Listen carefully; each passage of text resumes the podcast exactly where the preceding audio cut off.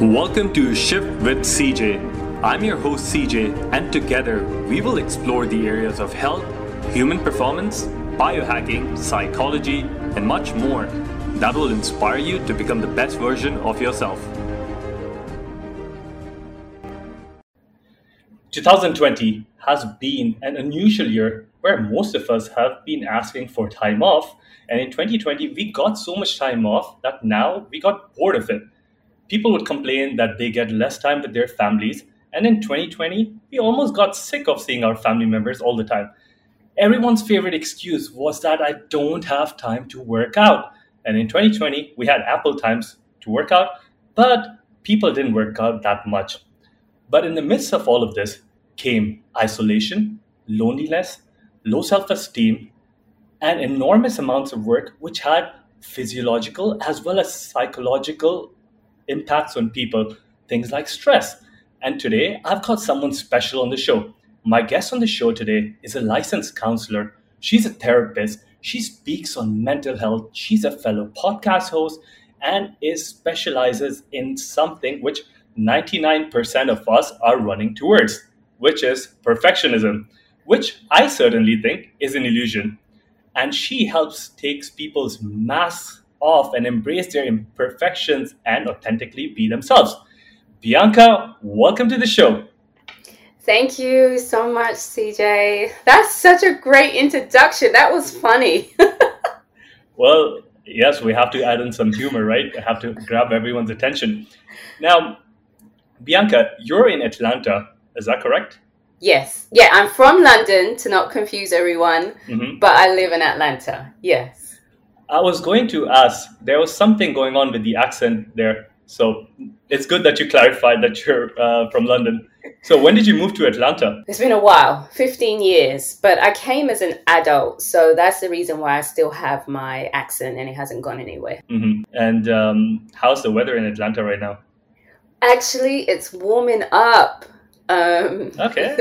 yes it's warming up. Um, in Celsius this morning, it's 16. Yesterday, it was like 26. So at the, this time of the morning, it's 16 already. So it's warming up. Okay, so so that's good news. Now, have you always worked as a therapist, a counselor, or did you move in from different industries? Because I know you had some element of travel industry. Am I correct? Yes, no, I didn't. I um loved to travel. Um, and then I, I studied travel. Um, and then. I was in a career of travel for 10 years. That's that company I worked for actually brought me to um, Atlanta, the company I used to work for. So it wasn't until I got mm. to Atlanta and I was here for a few years that I actually changed my career. So yeah. Okay, that's something that we share in common. I love to travel as well. I love to go explore new places. So I'm glad to know that you and me have the similar kind of mindset. Now, what got you to be a specialist in perfectionism? Now, were you always perfect? And then you were like, okay, since I'm perfect, let me go out there and help people get perfect. Was that the case, or I'm reaching too far? no, you're reaching too far. So, uh, my own struggles with perfectionism, which I define as a consistent and exhausting cycle of trying to be enough um, like mm-hmm. you said, I totally agree that perfection is an illusion. And um, so, my own struggles with perfectionism, being able to work through them, embrace who I am, let go, um, kind of like when I had clients that came in with the same thing, that's what I gravitated towards, and that's what I loved working with. And so, it took a while to kind of figure it out, maybe a year or two to figure out what I wanted to specialize in but definitely my own work um, and own journey. And I say journey because there's so many different things I find out about perfectionism along the way. So um, I'm not perfect, but you know, I still deal with that. Thank you for saying that. yeah, perfectionism still shows up in my life. However, um, I can recognize it more easily. I have the tools to deal with it, and it doesn't um, keep me in that cycle like it used to. So I would say that. Amazing. I mentioned illusion because I have an Indian background, and in traditional Indian language called Sanskrit, there is a word for illusion. It's called Maya, and it's classically used in examples such as when you are aiming to get more money, more fame, more power, and it also extends into perfectionism, which means every one of us gets excited for all these things and we start to chase it with all our lives. And we get to a point where we achieve all this and then still realize that it isn't what we were actually looking for. And when you look at highly successful people who have been chasing perfectionism or any of these other things called illusions in their life, they will tell you themselves that no matter how much fame, money, or power you get, it's not the factor that makes you happy. Uh, 101, 10 million percent agree. Um, because we're chasing, like you said, you're chasing the future and you're not present. Um, mm. You're constantly focused on what you don't have versus what you do have. And so when you get to that space, it feels like it's never enough because it was just something you had in your mind.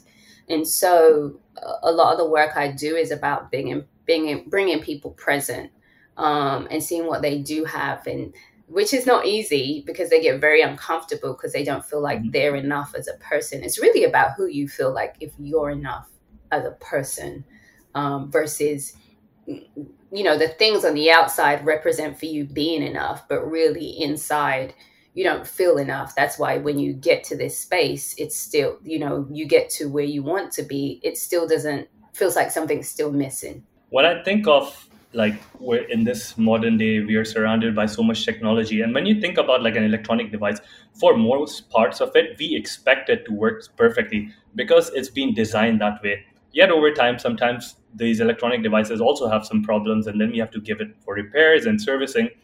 And one big reason for that is because these innovators scientists and tech gurus have built these devices to be precisely with the goal of being as close to perfect. Now do you think humans were built to be perfect? Absolutely is it not. in our architecture? Absolutely not. Absolutely okay. not, because um, if if if that was the case for me, then we would be individuals and we wouldn't need other people. Mm-hmm. We'd be okay being by ourselves, but we're not, right? So no, we're not definitely. So, like you talked about isolation, so there is something that we need from other people, the connection that we need that we can't give to ourselves. So, no, I don't. I don't think that. I mean, if you were perfect, I honestly feel like you'd be boring. Exactly. I was just about to think, as you were mentioning this, this was going on in my head. I was like, life would be quite boring if you didn't have to chase something or like didn't have the time to like be in the experience and learn from it. If you were just good at everything, it would just be boring.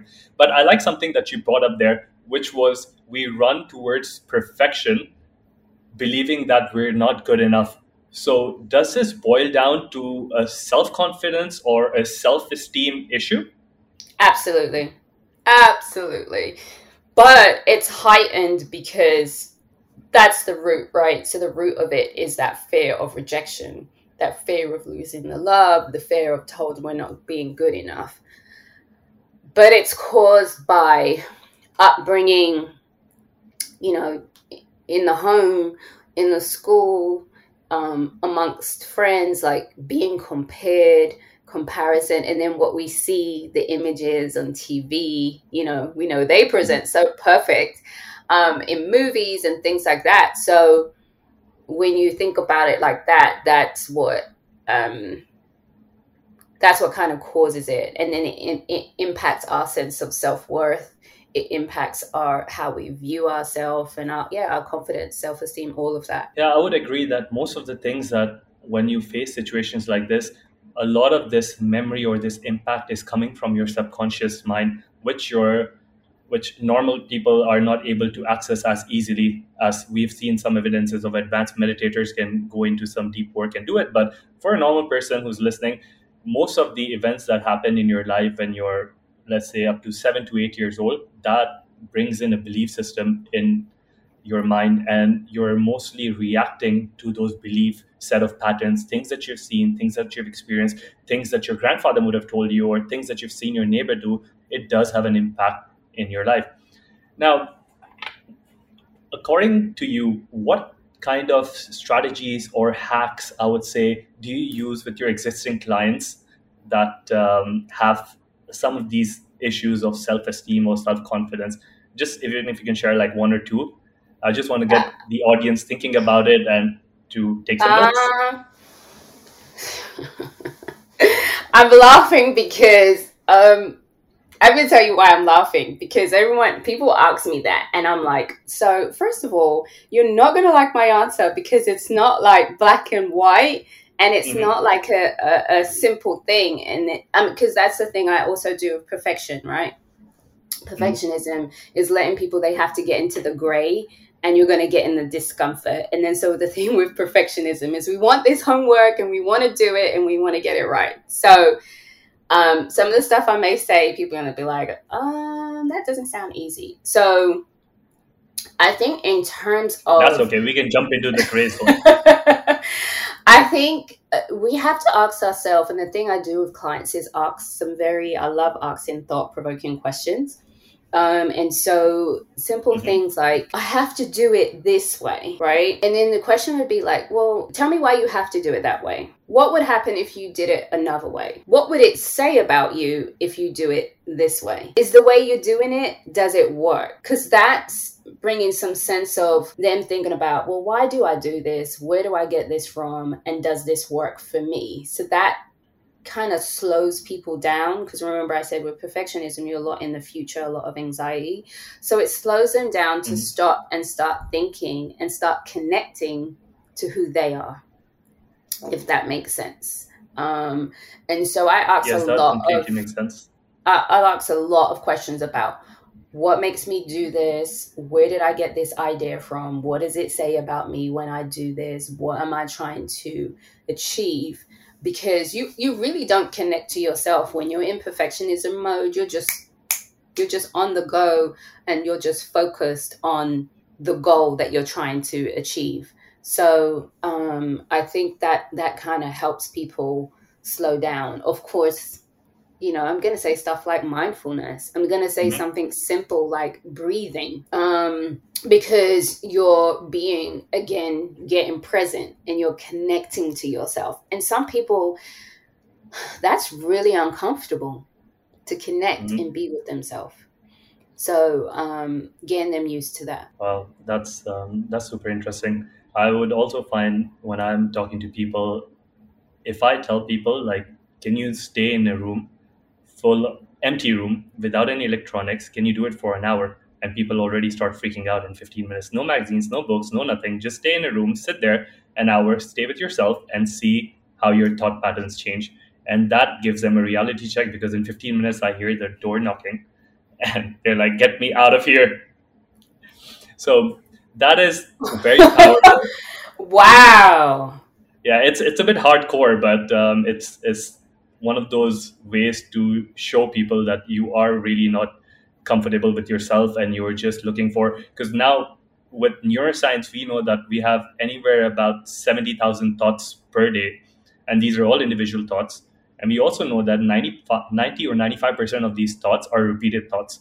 So as you rightly mentioned when you're asking people this thought-provoking question you're asking them why and what would happen if and what would happen if what would you think of?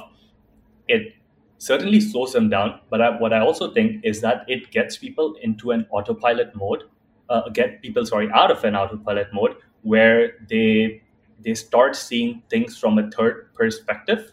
So a third person's perspective, because it's very easy to see, see things from your perspective and you will never see a difference. But only when you step out of your comfort zone, when you step out of your image of yourself, then your logical mind takes some time and be like, why am I doing this anyway? Like it, it's not working, right? so yes. So that's the that. hard part though, getting people out of their comfort zone. It's like I really have to work with clients to trust me to do that. And i and sometimes they don't do it. Like I, can I tell people that? Like first time they don't always take my advice. I just got a text the other day. Um mm-hmm. and I think maybe I saw this client over a year ago. Could be almost two years ago and they text me and told me that something I said to them that came back into their head and finally clicked. they just text me. Wow. Like I don't even see the person anymore, but they just said I wanted to let you know. So you know. Well, at least at least um, I would think that it makes you happy thinking I've got some recognition on that, and yeah. it is your work is translating into the betterment of others. Now, when you mentioned breathwork, what kind of breathwork are you using? Some special breathwork, like ninja breathwork tactics, or is it something no. very simple? Yeah, I just do the simple like breathe in for four, hold for four, breathe out for four. So Sometimes more I just like help... box breathing. Yeah, I, is that what you call it? Okay. Box breathing. Uh, yeah. I'm learning a lot more about the body and breath work now. Um, I also so know someone, um, Jasmine Black Girls Breathing. She has um, a breath work class. Um, and when mm-hmm. I get to do that, that's really good because that's like 45 minutes and it's really tough, but so good. I never knew that I didn't breathe and I didn't, I never knew that your breath could change once you do breath work. Mm-hmm. So, um, yeah, that's what I just tell clients something simple like breathe because we don't breathe. We don't always breathe, especially if you have anxiety. So, something simple is just telling someone mm-hmm. to breathe in through their nose and out through their mouth makes a huge difference if you don't breathe. I think that's just a simple place to start. And then you can even get into the hold in for hold, breathe in for four, hold in for four. Um, I, you know, breath work is free, but it's so good. Mm-hmm it's a good biohack yeah i um, when people when i meet people who are sick in some way or the other one of the prime things that i also mention to them is to try to control their breathing and it is almost magical that most of the things that people are always complaining about whether it is stress or whether it's let's say anxiety or like difficulty in running it automatically gets cured when the body is breathing right and like when you look at this concept of breathing. We have a lot of this coming from the Eastern um, Eastern Chinese medicine, the Ayurveda, which is like five to ten thousand old systems, and you see all these ancient martial artists who are exerting a lot of force but breathing very slowly and having like these deep diaphragmatic breathing. Also, breathing can shift you from a parasympathetic or a sympathetic nervous system, which is your fight or flight mode, to your rest and digest, which is a parasympathetic nervous system. And the fact that you're holding the breath and exhaling more from a health point of view, even is good to increase something called as HRV, which is heart rate variability, which is the stress that your nervous system is facing at the given moment. So the more you exhale, the more you relax, the more you control. We even see this in animal studies that the longest living animals are the ones who are breathing very slow and who are not taking or not hyperventilating because when you see people who are uh, stressed or have anxiety they're normally taking 25 breaths per minute but then when you see people who are really calm and relaxed that would be around like 15 breaths per minute so there's a lot of longevity science there's a lot of ancestral wisdom when we come to breath work but for anyone who's listening to this all what we're trying to say is that your breath is very powerful and you can use it to your advantage bianca mentioned it is free you don't have to pay for it and um, yeah, there's a lot of good resources online. You can try a different kind of breath work, but just slowing yourself down is going to shift you from that fight or flight mode to the rest and digest mode. Now, Bianca, in the pandemic, right, there has been a change in the work environment. And this has been from at, at the worst case scenario, like thousands of people losing their jobs and like businesses shutting down. And then people are employed but they're working from home. I mean working from home isn't really a new concept because teleworking was something that was established in the 1970s but a house or a home is more likely to be traditionally seen in a way that we relax and rejuvenate and get our energies up. But now it's being used to finish deadlines and being on calls all day. How do you think being at your sacred place where you have to rest, relax, and rejuvenate, and now you're just pushing in all these deadlines and meetings and Zoom calls and um, running around for coffee? How do you think that is impacting people? Have you seen many people getting impacted in your practice with this? Um, uh, my biggest sympathy goes out to the parents. Mm-hmm. Um, the parents is where I'm seeing it the hardest because they're they're at home working, and then their kids at home doing doing it online. So that's that's where my biggest like, oh my gosh, how are you doing it? And the biggest stressor that I'm finding is that when you have kids in the home and you're expected to work at home, um, and that is the one where I'm helping clients. And I've had some um, parents because some schools here the kids might do a hybrid. So I know someone hybrid, but someone so some might send their kids in and then sometimes they're at home just because the stress of having the kids at home was just too much. And then the kids were suffering mm. too because the kids want to be with their friends. They don't want to be on ho- at home and they don't want to be online doing school. Like, you know, their attention span. I mean, my attention span, you know, having to see clients mm. online, it, it, it makes a difference. So um, I think that's the biggest place. And then, of course, when we're talking about attention spans, being on Zoom, being on the screen, that's exhausting. Um, that's more taking up more of your energy. Um, and so, and now you're in your sacred space, like you said, it's being, you know, taken up with all of this energy from work. Whereas, like you said, it was your safe haven coming home, and mm-hmm. then if you don't have an office and people are having to use their bedroom and it's just like ah what do i do how do i manage that so um, i would definitely say you know at the beginning of the pandemic when we really shut down around this time. So we're in march. So last year april all of my like old clients started to come back. Um, ones that mm-hmm. you know i hadn't seen them in a while but they were like oh i need to book a session.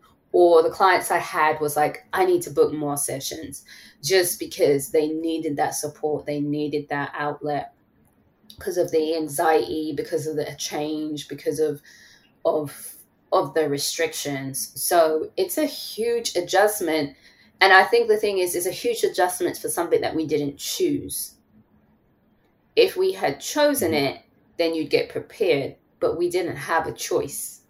So that's that's the ash that's the added stress and i guess there's a lot of physiological stress that happens because of this because as you mentioned right if you're working from your bed then work comes with some minor amount of stress that you can deal with but most of the times when you're working you have an uptake of certain neurochemicals such as adrenaline norepinephrine um, and these are the ones that kind of keep you more awake and alert. And one of the things that we've been seeing is that insomnia rates have been going above the roof. When you're constantly in this state where you're where you have these neurochemicals that are firing all the time, it's hard to change it over a long period of time because now when you're in your bed, you're rewiring the nervous system to act that way when you're in bed as well. So I guess one of the things that I would always love to tell people is that even if you're in a small place, just make sure you don't use your bed or anything that you're used to relax to answer an email, for example, because location also has a lot of energy. As soon as you move into one location of the house, that would translate into a certain kind of energy. So I'm not saying that everyone needs to have a fancy office, but try to do your best to make sure that you are away from some place where you're relaxing so then your brain can turn off those neurons and say, okay, now it's time to rest and now it's time to relax. And the second thing that you said was, I also have great respect for parents at this time because parenting was never easy. Kids always come with a lot of stress, but at this time it's just it's just unbelievable. And um, kudos to all the parents that have been managing this because there is a certain amount of time where you just burn out, and that again if your kids are young, it's not very good because now you are reprogramming their subconscious mind, which will determine into how stress or anxiety prone they will be in the near future. But then a lot of people, I mean, there are many people with kids, but then there are people who are living alone. Then this brings us to another problem with this whole um, isolation, which is loneliness. And again, after the pandemic, we've seen, because of the social isolation rules enforced by so many countries, we've seen this go skyrocketing. But for the purpose of this conversation, even if I had to take a imaginary remote and dial, go back in time to, let's say, when the world was a normal place in 2019, there have been so many organizations like The Economist, the Kaiser Foundation, who've done so many studies. And even in the UK, where you're from, and in the US, where you're also from, um, they they have stats which are surprising, which is like two in ten people feel lonely and isolated. In Japan, more than half a million people haven't and this is in 2019 they haven't like really stepped out of their home to make new connections. In canada the isolation rate for households are like 24% in europe is 34% so loneliness has been a, an epidemic even before we started covid and after covid is just increased. And what is my why i bring this up and now and i just did a tweet about this a few days ago is because loneliness is actually the precursor to other serious problems other mental health problems. When we look at loneliness can build into things like depression anxiety worst case scenario schizophrenia. I even saw a ucla study a few years ago which says that loneliness can build up to heart diseases stroke cancer alzheimer's. And if you're listening out there there is a pattern to all of this. These are the biggest killers in the world. And what happens is, if you look at what we talk about on Shift with CJ from an anti-aging uh, point, then addressing loneliness is probably one of the best things you can do because, and at this point, this is in 2019, but right now loneliness has just shot up the roof. So, what do you think? How can we collectively solve this problem of loneliness? Oof. I think so. Just to go back to your point that um, 2019 is interesting about that study. I believe that because in 2020, I don't know if everyone knows this, but definitely for us, like it's hard. It was hard to get a therapist because um, we got so busy because so many people needed help. Even now, it's still we're still full just because of the pandemic, and so I believe that a lot of the feelings like loneliness that people had, but sometimes covered up by going out and things mm-hmm. like that were now um, increased, well, heightened. Mm-hmm. They didn't have anywhere to go, and so they really had to deal with that sense of loneliness. Um, and and there is a difference between loneliness is the feeling, um, and being alone is like the physical sense. So just to let people know, mm-hmm. you can be with people and still feel lonely. Thank um, you for um, addressing that. And so I think that's so the answer is not to be with people necessarily. Um, I'm definitely, mm-hmm. you know, for me, um, loneliness in that sense is is is it doesn't feel good, right? But I've I've experienced loneliness, and, and often it's a sense of why can't I? What what's wrong with me? Why can't I have something? Or why can't I get to this space? So it's often about feeling, again, going back to that not good enough um, sense. And so when it comes to loneliness, it's that sense that within us, there's emptiness. Within us, there's something missing. And what so it's really about within us, but what it is is we look outside of us and think about that it's something outside of us um, but it's not something outside of you. So it's not I don't have this amount of money or I'm not married or I don't have this these kids because that doesn't make a difference. Like again, I said mm-hmm. you can be lonely with people, feel lonely with people.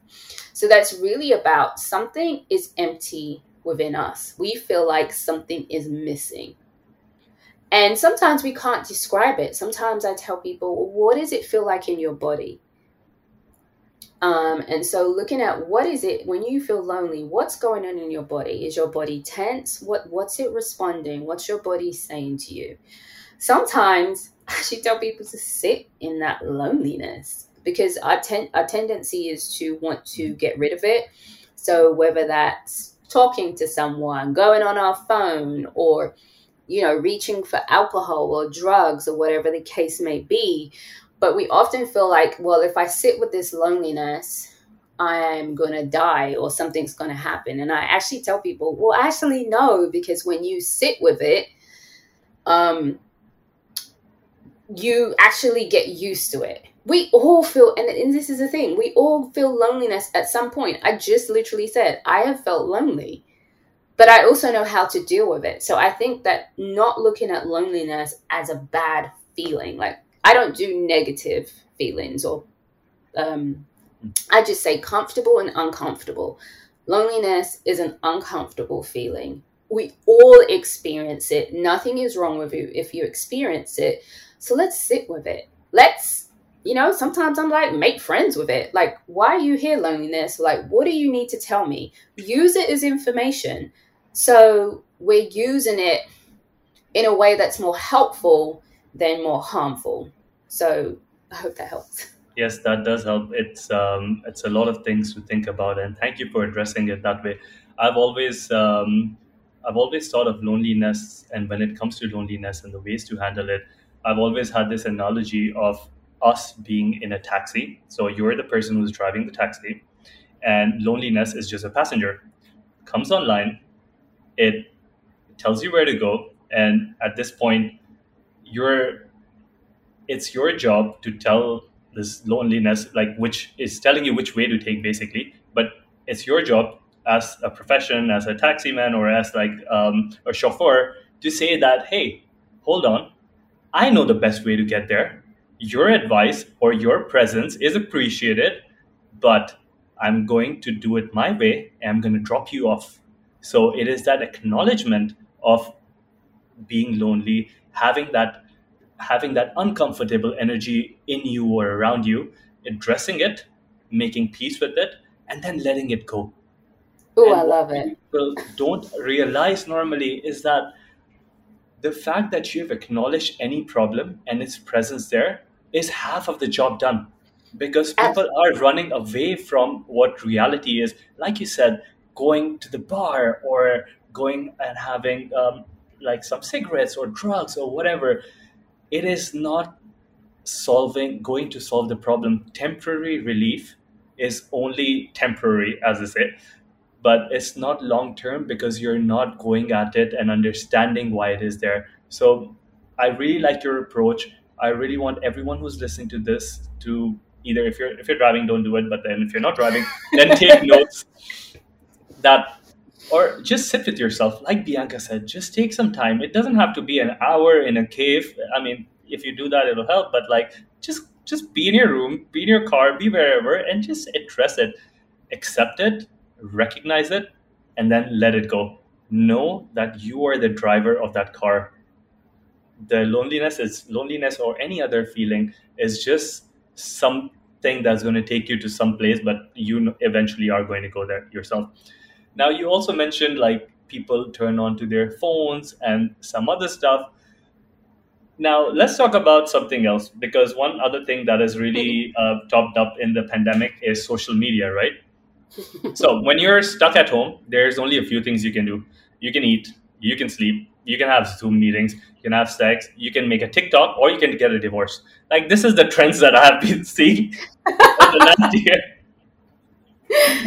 so, what impact do you think social media has actually made in this unprecedented times? Gosh, you know, it's a love hate relationship with social media, mm-hmm. right? Because I was just thinking about this yesterday. There is this, I don't know if you heard of it. Um, I was I remembering last year, you know, where social media was really helpful and was getting people together, especially during the pandemic, and people were doing like DJ parties. They had the verses, like where all the different artists were, you know, sharing their mm-hmm. songs, and everyone was on social on Instagram and connecting. So, in helping people out, and so I think in in in that way, social media was so helpful during the pandemic, even for me. And I'm not a social media person. Um, and you know um, mm. i do live by myself so that helped a lot i mean thankfully i got great neighbors that helps but when you're in the house by yourself in in the yeah when you're in your house by yourself in the evening it's like oh my gosh there were so many good things on instagram that really helped during the pandemic mm-hmm. and then i know tiktok blew up i'm not on tiktok but mm-hmm. i know tiktok blew up over the oh pandemic. you're missing out I just cannot handle another social media.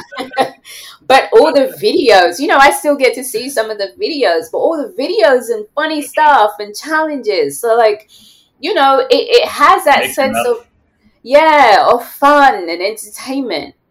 Um, and I and I think where it comes in in the challenge is is that sense of going back to that perfectionism, right?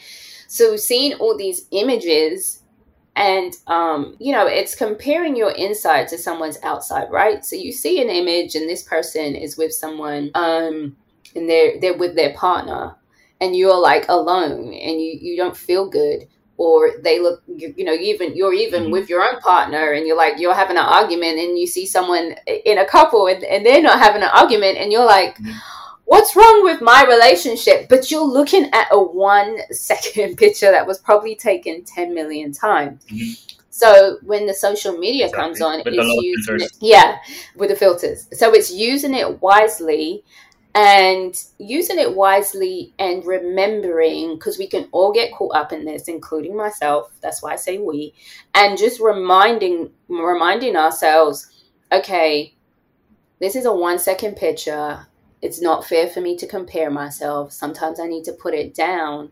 Sometimes we don't always do well with that. So that sometimes it's important to have a support or accountability like, um, I'm having a trouble with social media. Can you help me out? So they can kind of talk you through that. And I think that's where social media does harm when we're not feeling good and when when we're comparing ourselves because the people taking the picture aren't doing it to make you feel anyway. It just it's just our interpretation. And so we have to be responsible for that part when it comes to social media. And um, the stronger, the, the more you build up, shall I say, your, your self confidence and your sense of worth like, if you are having a low self esteem day, please don't go on social media because that would just make it worse. If you've just had an argument with your partner, like, don't go on social media because you're gonna, you're gonna, what you do, hashtag couple goals and then get mad. Like, don't do those things that are gonna cause you more harm.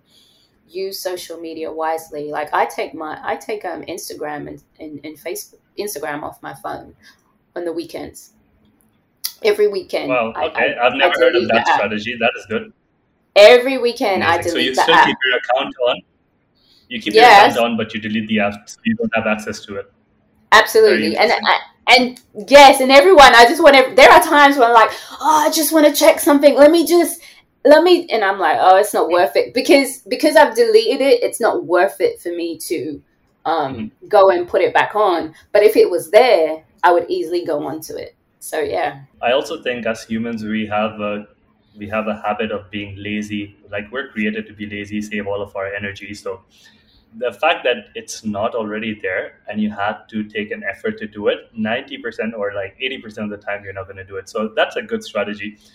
But i completely agree with you on what you said about all these positive sides of social media. I mean social media has been around for a while but if we have to specifically talk about what um, got to in the pandemic, then it was a good source of information. People who never cooked learned how to cook. People who never did things learned how to do things because there was an online community that was sharing a lot of things.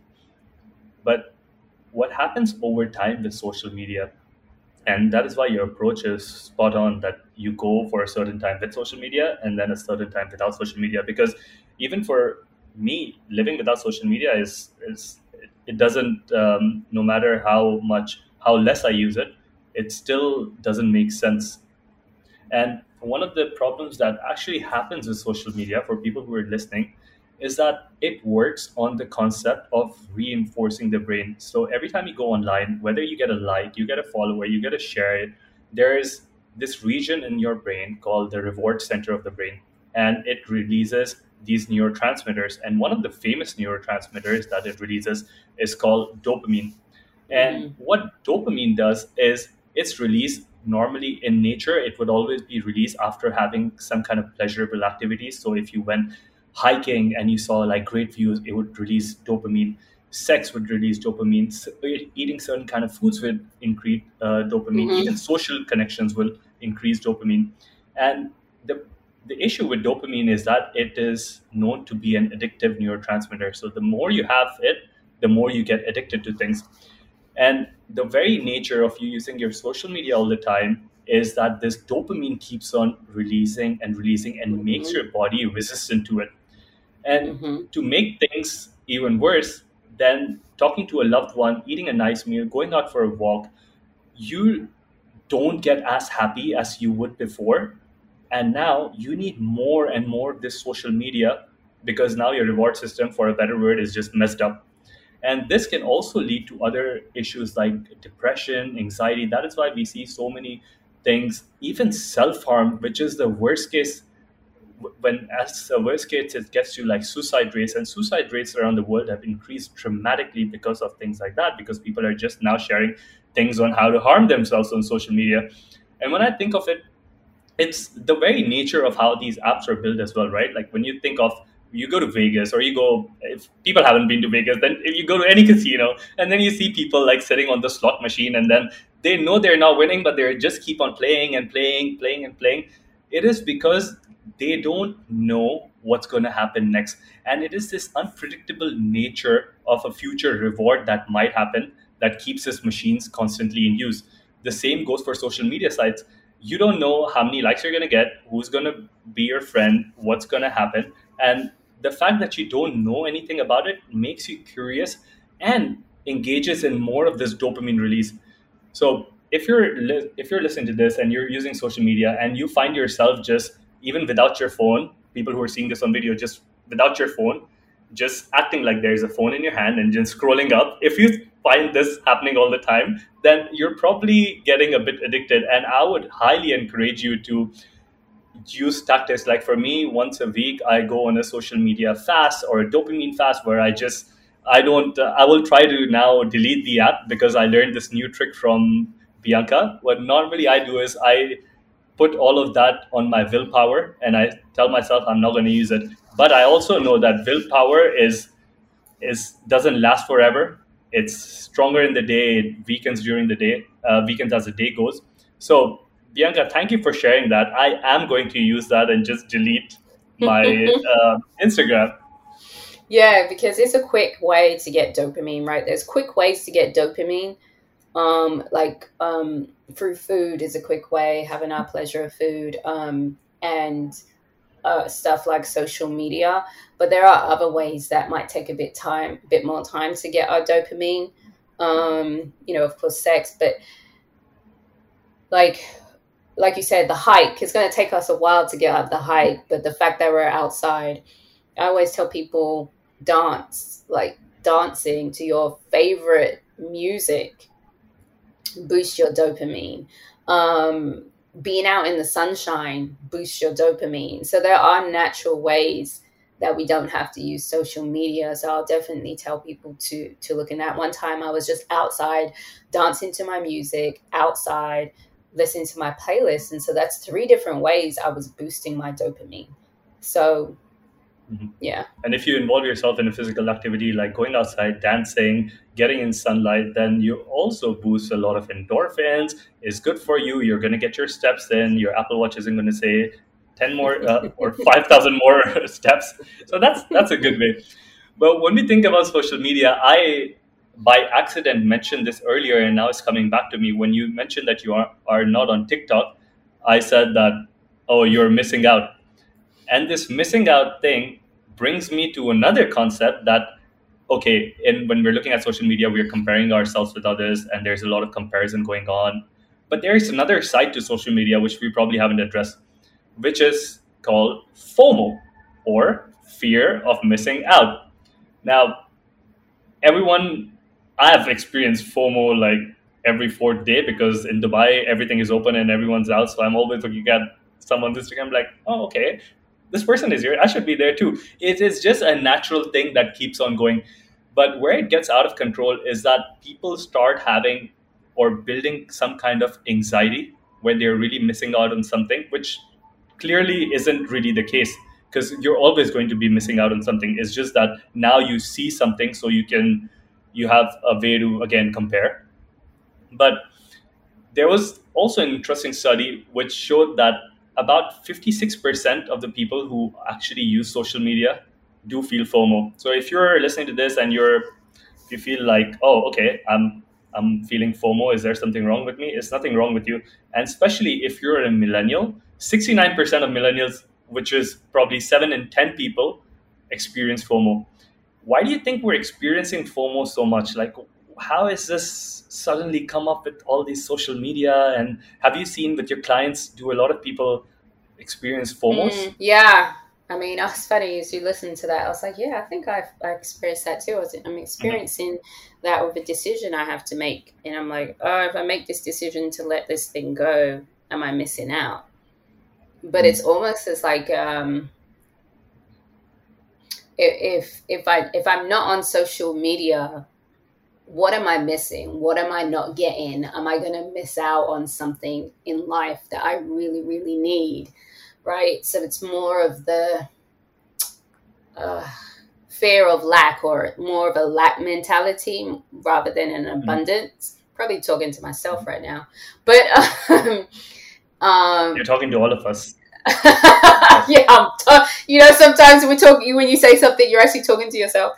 But um, so when you have an abundance mindset, you don't worry about missing out as much because you know there's always something available for you. Maybe I can't go to this, or maybe I can't do this.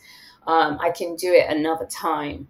But when F um, F F FOMO comes in, it's more of that if I don't do this, I'm gonna lack. It's more of a lack mentality. Mm-hmm. I think I would like to describe it as.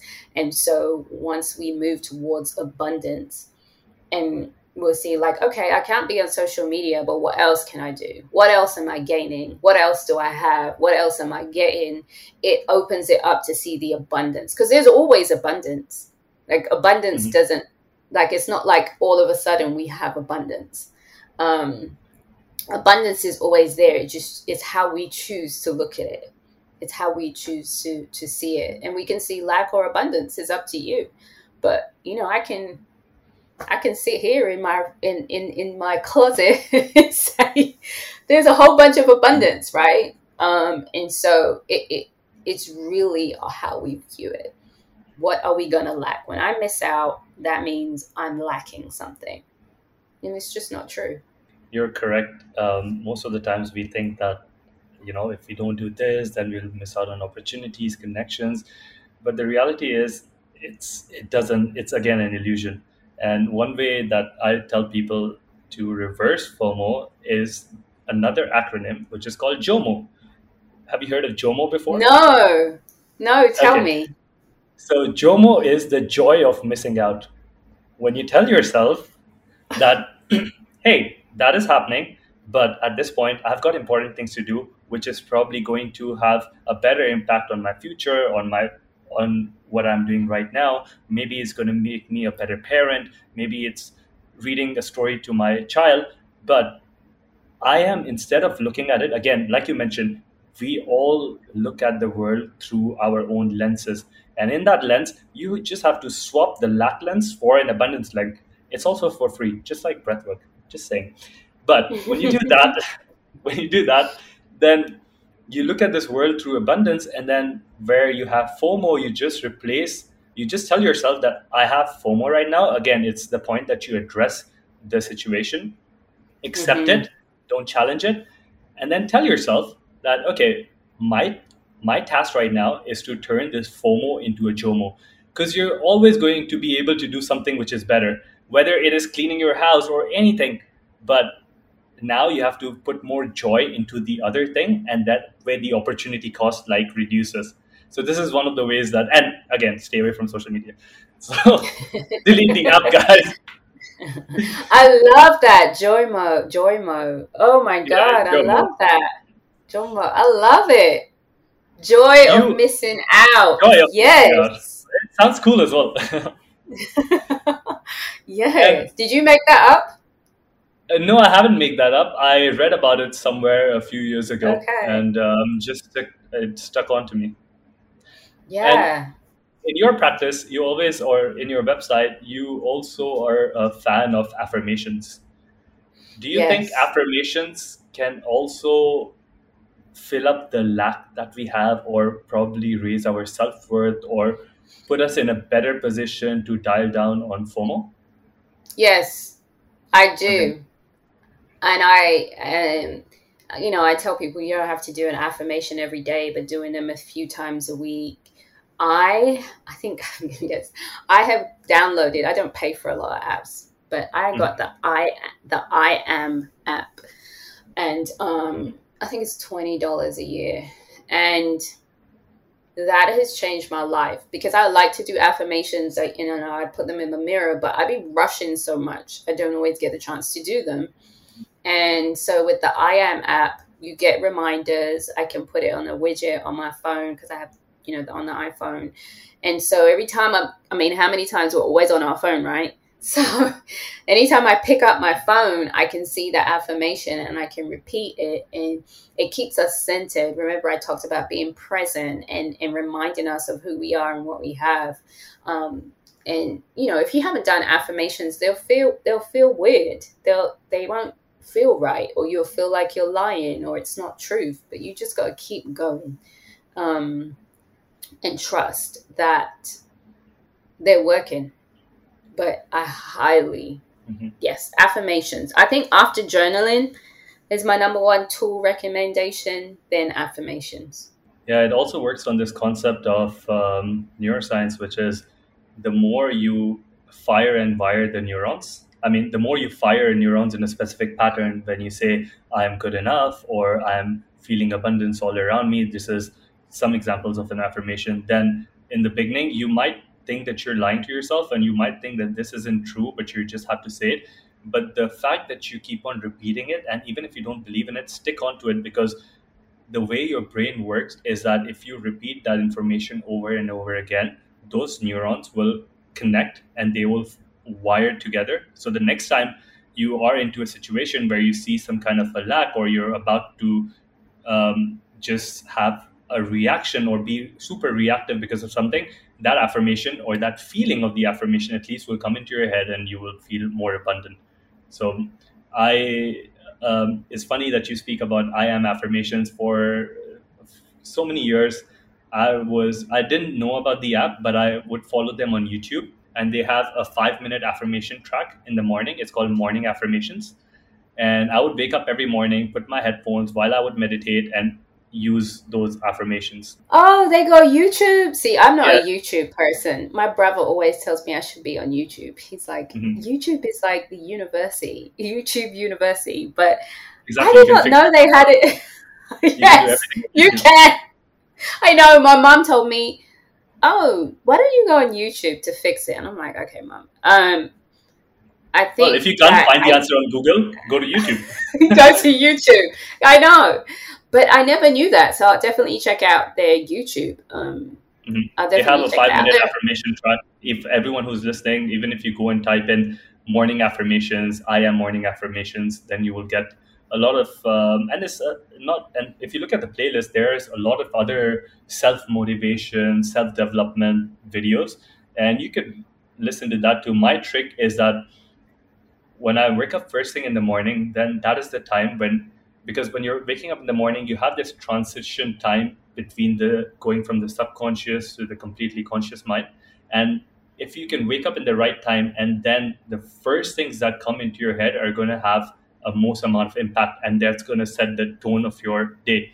So if you can start your day with gratitude forgiveness love abundance sharing the light that you have or your blessing with others you don't have to physically go and do that but even if you have like a meditation, like a mindfulness practice where you close your eyes and then you just connect yourself with the rest of the world, you don't have to physically go touch them, but just doing that itself is just going to give you so much energy and is going to make your day good because we also know from so many studies that just thinking about positive emotions bring in so many good things in your life.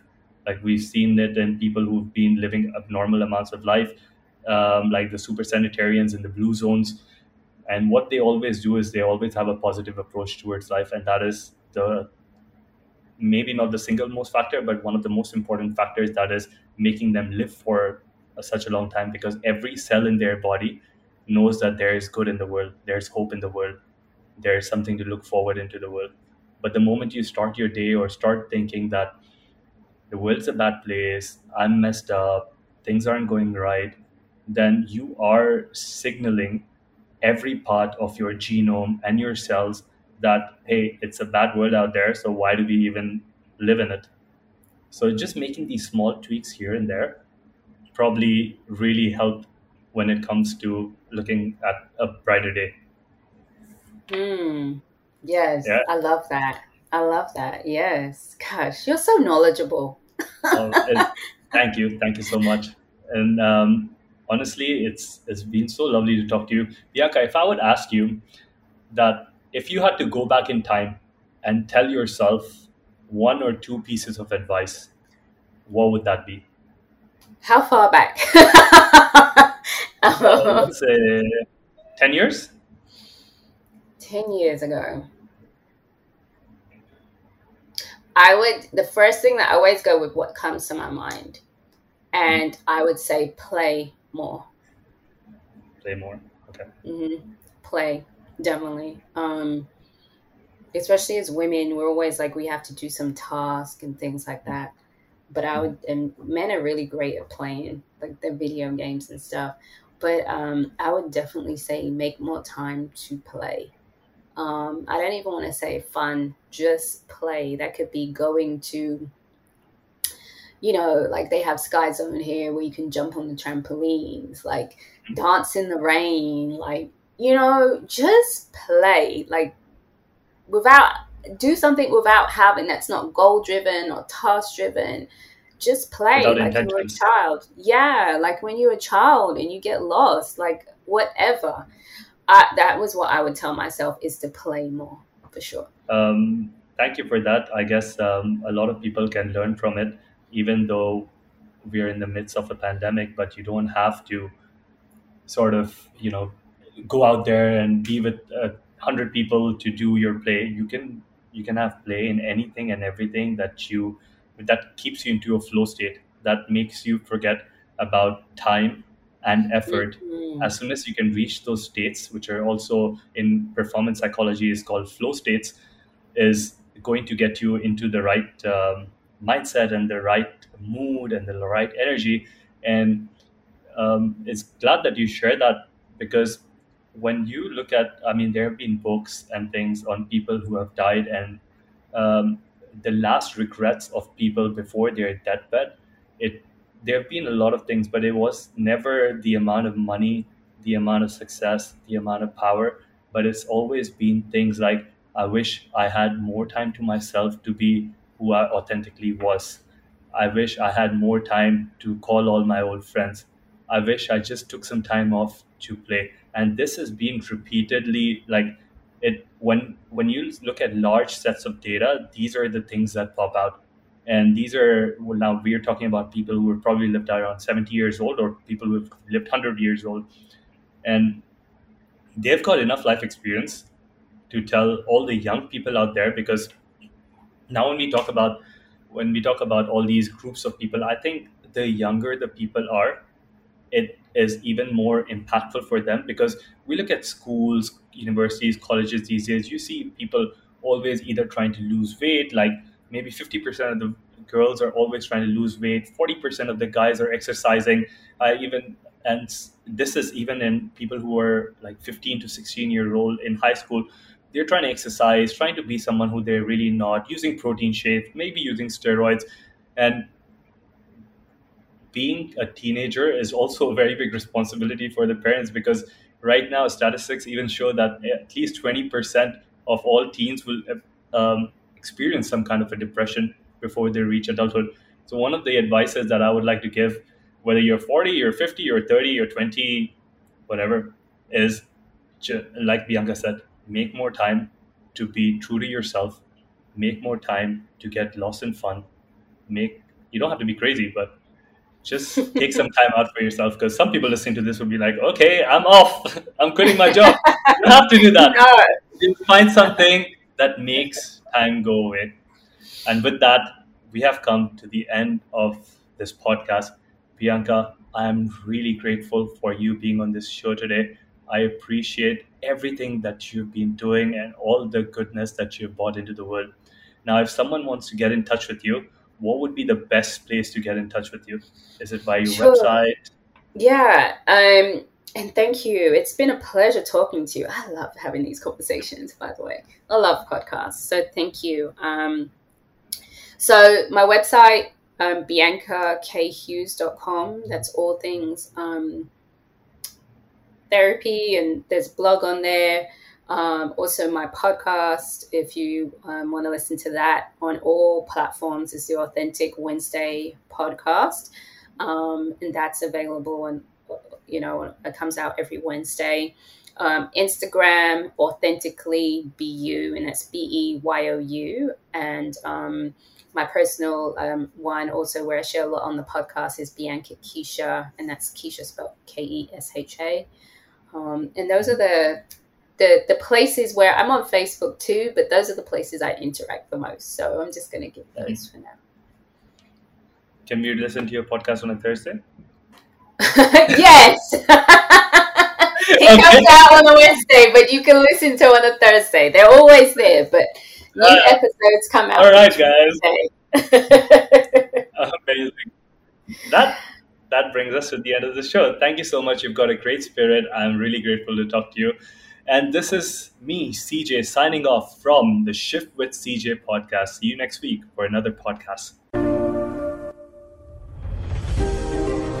Your time and presence with us through this podcast is highly appreciated. If you want to learn more, then head over to our website www.shiftwithcj.com.